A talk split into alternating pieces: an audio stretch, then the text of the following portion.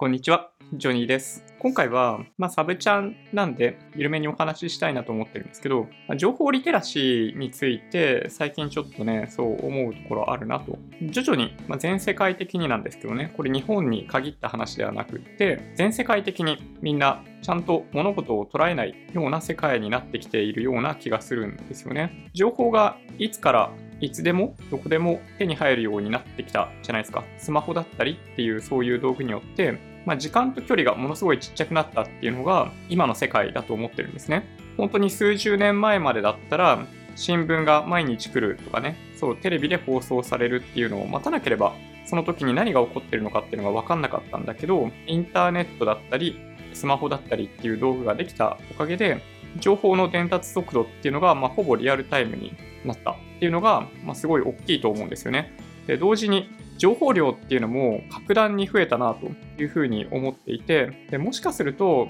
やっぱり今の世界って情報そのものを整理するということがもともとそうなのかもしれないですけどね。情報に溢れ返っているこの世界の中でみんなそれを捕まえるようにして情報をキャッチするわけですけどほとんどキャッチせずに分かったかのような気になって SNS とかで発信するみたいな部分がかなりあるんじゃないかなと思います。小泉政権とかね、あの、小泉さんが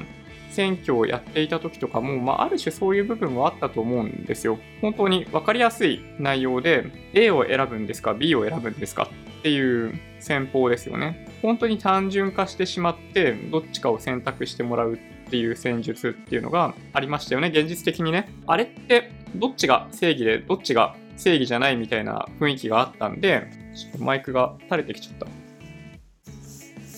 誰が正しいとかね、誰が正しくないとかじゃないんだけど、優勢解散した時は、あっちが敵で、僕たちは正義みたいな感じの演出を行って、結果として対象をしてしまったじゃないですか。でまあ、それが、まあ、いいとか悪いとかではないんですけど、やっぱりね、その情報の収集の仕方とかっていうのがだいぶ変わってきている。できるだけ、まあ、判断したくないっていうのがもともと人間には備わっている、まあ、怠け者と言っていいのかどうかわかんないけど、まあ、レビューの数とかを見たりとか、ランキング上位のものを優先的に選んだりとかって、そういう行動を通じて、まあ、人は楽に判断できるようにしてってますよね。だから、インスタとかツイッターとか見てても、多くのコメントがついてる、多くのいいねがついてるようなものだけ見て、いいね、いいねってみんなが言ってるんだからいいよね、みたいな感覚っていうのが、もうものすごい氾濫している感じがするんですよね。トランプさんが当選しているっていうのも、まあ、ある種それに近い部分あるかなと思っていて、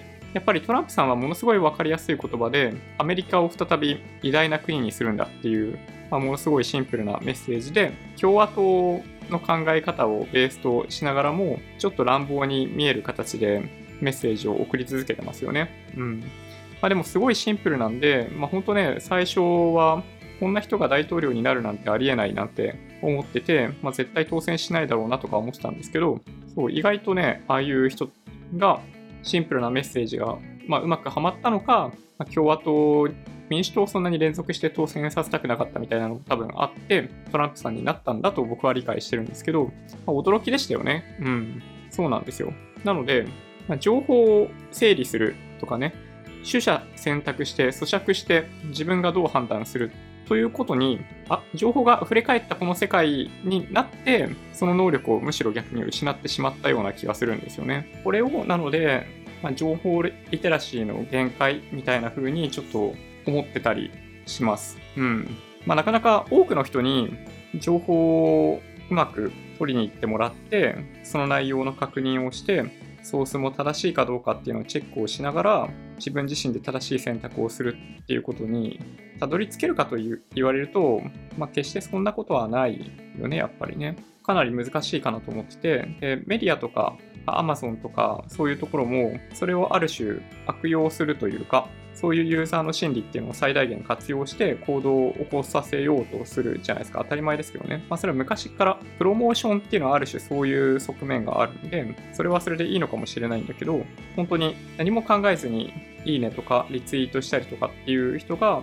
本当に溢れていて、3.11の時も本当か本当じゃないかよくわかんないような情報をばらまいている人とかが結構いたりしたのは衝撃的でしたよね。あれから結構時間が経ったんで、もうちょっと情報リテラシーって上がってきてると思うんですけど、ただそれでもやっぱり中身を見ずにいいねしたり、そういう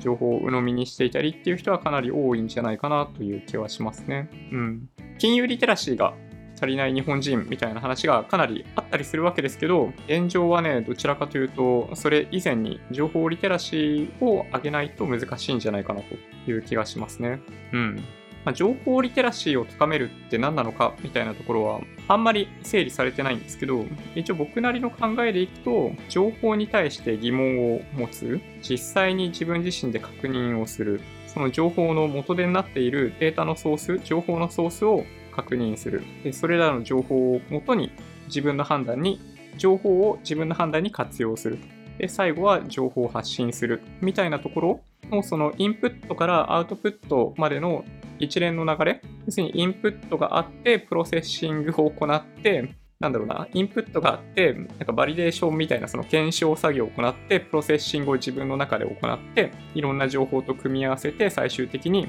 自分の中でのロジックを組み上げてアウトプットしていくみたいなことが、いわゆる情報リテラシーとして必要とされているパイプラインだと思ってるんですよね。うん。でまあ、これを本当に一人一人ができるようになるかと言われると、まあ、それは難しいかもしれないんで、そういうのに強い人っていうのが周りにせめていてくれることを、まあ、いてくれるとすごいいいんじゃないかなとは思うんだけど、ね、金融リテラシーの教育が始まるっていうお話もある中で、情報リテラシーを先に教育っていう、教育していかないとちょっと難しいんじゃないかなと思ったりしたんで、はい。今日はちょっとそんな話をしました。金融リテラシーの教育はいつどこから始めるんだったっけ？なんかね、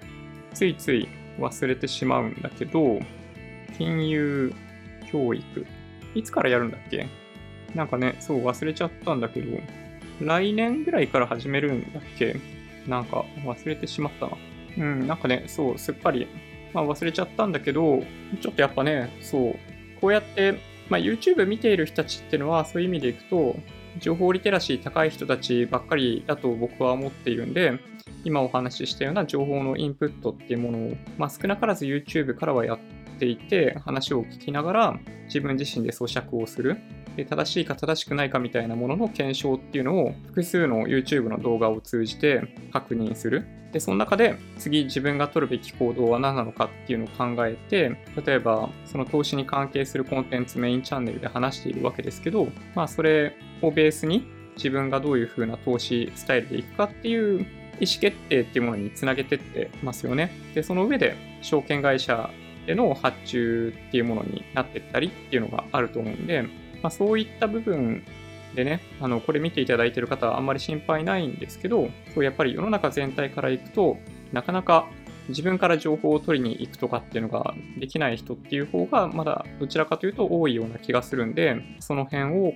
ね、これからどうやってそういう人たちにリーチしていくかっていうのを考えていかないといけないのかなっていう気がしました。はい。あんまりね、いいマイクスタンドじゃないんですよ。簡単に言うとね。うん。まあいいか。そう、まあそんな感じですね。ちょっとね、情報リテラシー、金融リテラシーっていうものをどういうふうに人に理解してもらうべきなのかっていうのをちょっと考えて気になっていたので、こんな話をさせてもらいました。うん。なんか自分の中である程度整理ができたら、メインチャンネルの方でもきちんと構成考えて話してってみようかなと、はい、思います。なんか僕はこういうふうに考えてるんだけどとか、私はこうだと思うんですけど、みたいなことがもしあれば、コメント欄とかにいただけるとすごい嬉しいなと思います。そんな感じかな。Twitter、Instagram のアカウントもあるんで、もしよろしければフォローお願いします。音声だけで大丈夫っていう方は、ポッドキャストもあるんで、そちらもサブスクライブお願いします。もし今回の動画が良かったって方は、高評価ボタンをお願いします。合わせてチャンネル登録していただけると嬉しいです。それでは、ご視聴ありがとうございました。バイバイ。